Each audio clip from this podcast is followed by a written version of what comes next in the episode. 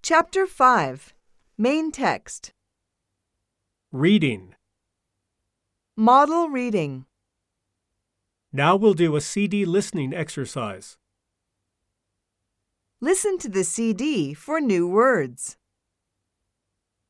I'll show you how to read the new words. We'll listen to the CD to see how to read this text. First, I'll read the text for you. I'd like Suzanne to read the text for the class.